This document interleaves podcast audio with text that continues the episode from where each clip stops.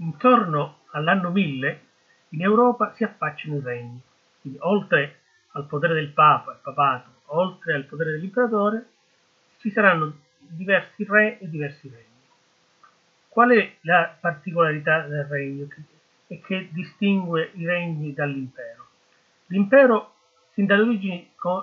eh, sin dal tempo di Carlo Magno, si proponeva di comandare su tutta l'Europa cristiana. Il Sacro Romano Impero, con i Carolingi, era un impero cristiano e comprendeva e controllava tutti gli stati, eh, tutti i territori cristiani, ovviamente che riconoscessero il Papa come, come capo della Chiesa. Si distingueva l'impero romano d'Oriente, ma i, i romani d'Oriente eh, erano considerati eh, dall'Europa occidentale, nell'Europa occidentale un po' degli eretici, proprio perché non riconoscevano la supremazia del Papa. Qual è la particolarità dei regni rispetto all'impero? L'impero al proprio interno comprende più popoli, più culture, più lingue, più etnie. Nel regno invece c'è una maggiore eh, uniformità eh, a livello di etnia, di lingua, di cultura. Nel senso, che magari ci possono anche essere delle minoranze, ma la stragrande maggioranza della popolazione è di lo stesso popolo. Qual è la differenza tra re e imperatore nei rapporti con la Chiesa? Sia, re, sia re che l'imperatore non accettano la supremazia del Papa nelle, nelle, loro, nelle competenze che riguardano la politica del, degli stati però, mentre l'imperatore puntava a una supremazia sul papato, i re riconoscono al papa la supremazia, almeno per quanto riguarda gli aspetti religiosi. Eh, tra i regni che si affermano in quel periodo, tra i più importanti ci sono quelli che eh, si affermano nella penisola iberica, dove ci sono dei regni cristiani che eh, a poco a poco sottrarranno territori al, ai, ai domini musulmani ci sono il regno di Leon, il regno di Castiglia, il regno di Navarra, il regno di Aragona. Poi c'è la Francia, il regno di Francia. La Francia al tempo dei Carolingi faceva parte del Sacro Romano Impero, eh, successivamente si emanciperà dal controllo eh, dell'impero e diventerà un, un regno. Però con eh, il Ugo Capeto e con la dinastia capetingia sarà un, un, regno un po' particolare, un regno in cui il re sostanzialmente non conta nulla, non ha abbastanza potere da comandare tutto il regno, perché viene scelto un capeto sostanzialmente dal, dai, eh, dai, feudali maggiori, dai più importanti, quali erano il conte di Bretagna, il duca di Normandia, il conte di Provenza e altri, viene scelto il conte di Parigi proprio per, per la sua debolezza, proprio per poter da un lato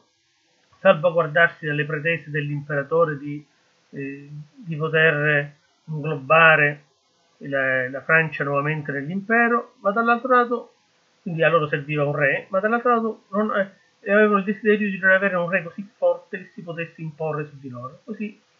scelgono il conte di Parigi, quindi Ugo e i suoi immediati successori hanno un potere solamente formale, sono solo formalmente di Francia, ma di fatto hanno potere solamente nella contea di Parigi. Però eh, i capetinghi saranno così accorti da non eh, urtare questi equilibri, da, non, eh, da, da, mantenere il trono e poi nel tempo, a poco a poco, approfittando della debolezza politica via via che, dei vari feudali, amplieranno la loro influenza e arriveranno nel tempo ad avere un potere effettivo fatto di essere conte di Parigi e, di, e poi renderà la città di Parigi, che a quel tempo era meno ricca, meno popolosa e meno prestigiosa di altre città eh, francesi, renderà poco a poco quella più importante, quale tuttora è la vera, la, la vera capitale del Regno di Francia. Dall'altra parte del canale della Manica abbiamo l'Inghilterra. L'Inghilterra era in presenza divisa, per un certo periodo è stata occupata da popolazioni provenienti dal nord, vichinghi o normanni, loro si chiamavano vichinghi, verranno chiamati normanni proprio perché venivano dal nord, e un certo periodo ci saranno i vichinghi orientali da Danimarca che con un re particolarmente potente, Canuto il Grande, domineranno sia parte della Scandinavia, principalmente la Danimarca, che l'Inghilterra. Successivamente la nobiltà anglosassone riprenderà il controllo dell'Inghilterra e avremo tra i più importanti Edoardo il Confessore, che era imparentato con eh, la dinastia normanna che si era affermata nel nord della Francia. Alla sua morte, senza eredi, i nobili inglesi vorrebbero eleggere un re inglese, eleggeranno Aroldo II, ma nipote di Edoardo il Confessore, che è duca di Normandia, eh, un ducato che eh, si era formato dal, qualche tempo prima, qualche secolo prima nel nord della Francia, dopo l'insediamento di, eh, di Normanni al tempo del re Carlo III il Semplice. Eh, il duca di Normandia, come nipote di Edoardo il Confessore, pretende di avere il trono d'Inghilterra e dichiarerà guerra ad Aroldo II. Eh, questo di Normandia è Guglielmo, che verrà detto Guglielmo il Conquistatore, prima aveva un altro soprannome, prima da duca di Normandia era detto Guglielmo il Bastardo perché era eh, nato non con un matrimonio legittimo riconosciuto dalla Chiesa dal precedente duca, Roberto il Magnifico non che fosse nato da una relazione extraconiugale, ma semplicemente Roberto il Magnifico, chiamato così ovviamente da quelli che erano a lui vicini, i suoi nemici lo chiamavano Roberto il Diavolo, come vedete i soprannomi abbondavano a quel tempo, eh, si era sposato More Danico con la sua donna, quindi secondo il, la tradizione religiosa pagana, e quindi questo matrimonio ovviamente non è riconosciuto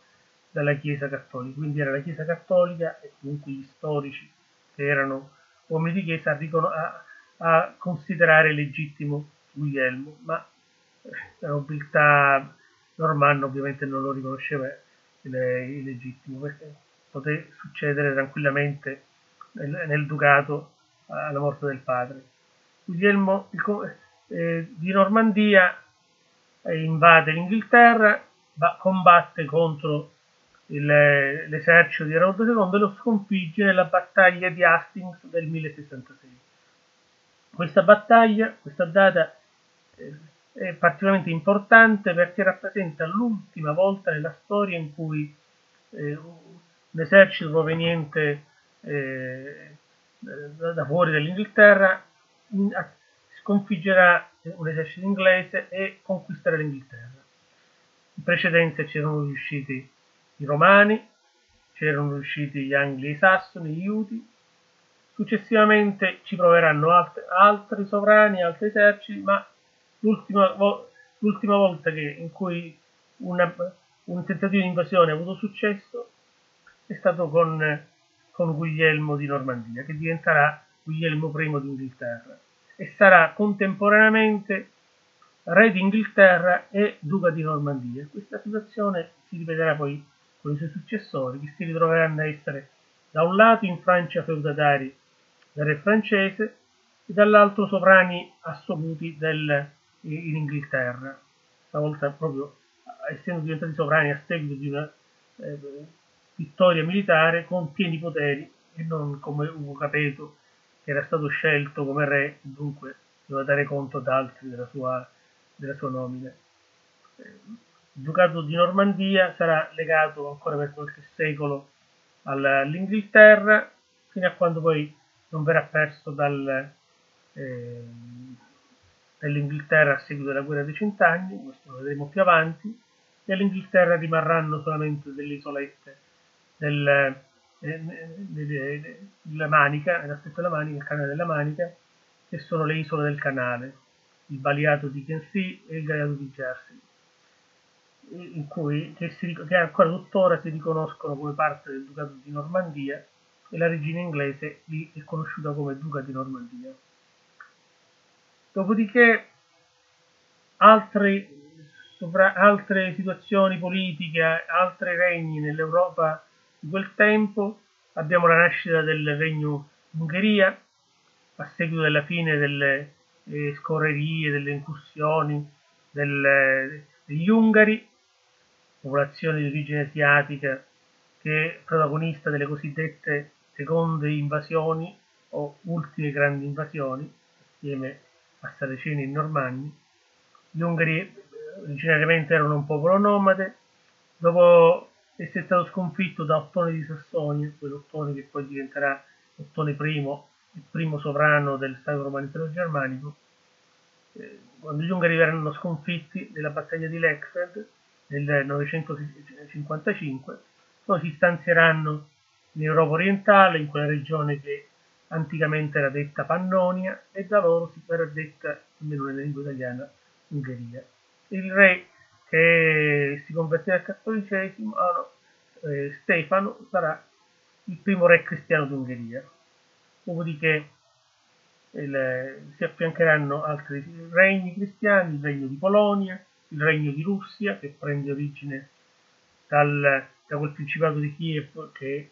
nacque a seguito dello stanziamento di popolazioni scandinave dai variaghi o vareghi provenienti dalla Svezia, quindi eh, vichinghi anch'essi. Secondo alcuni storici, più propriamente sarebbero vichinghi quelli che eh, provenivano dall'attuale Norvegia e dall'attuale Danimarca, mentre quelle popolazioni che provenivano dall'attuale Svezia eh, vengono chiamati vareghi o variati, sono proprio quelle popolazioni che poi si sposteranno nell'Europa orientale e che daranno origine allo stato del Rus, da cui poi verrà la Russia. E successivamente anche eh, la Scandinavia si passerà, eh, entrerà a far parte del, dell'Europa cristiana, nasceranno i regni cristiani di Danimarca, di Norvegia e di Svezia, che per un po' saranno poco coinvolti nelle vicende europee, ma poi più avanti li ritroveremo. E con questo abbiamo finito per oggi.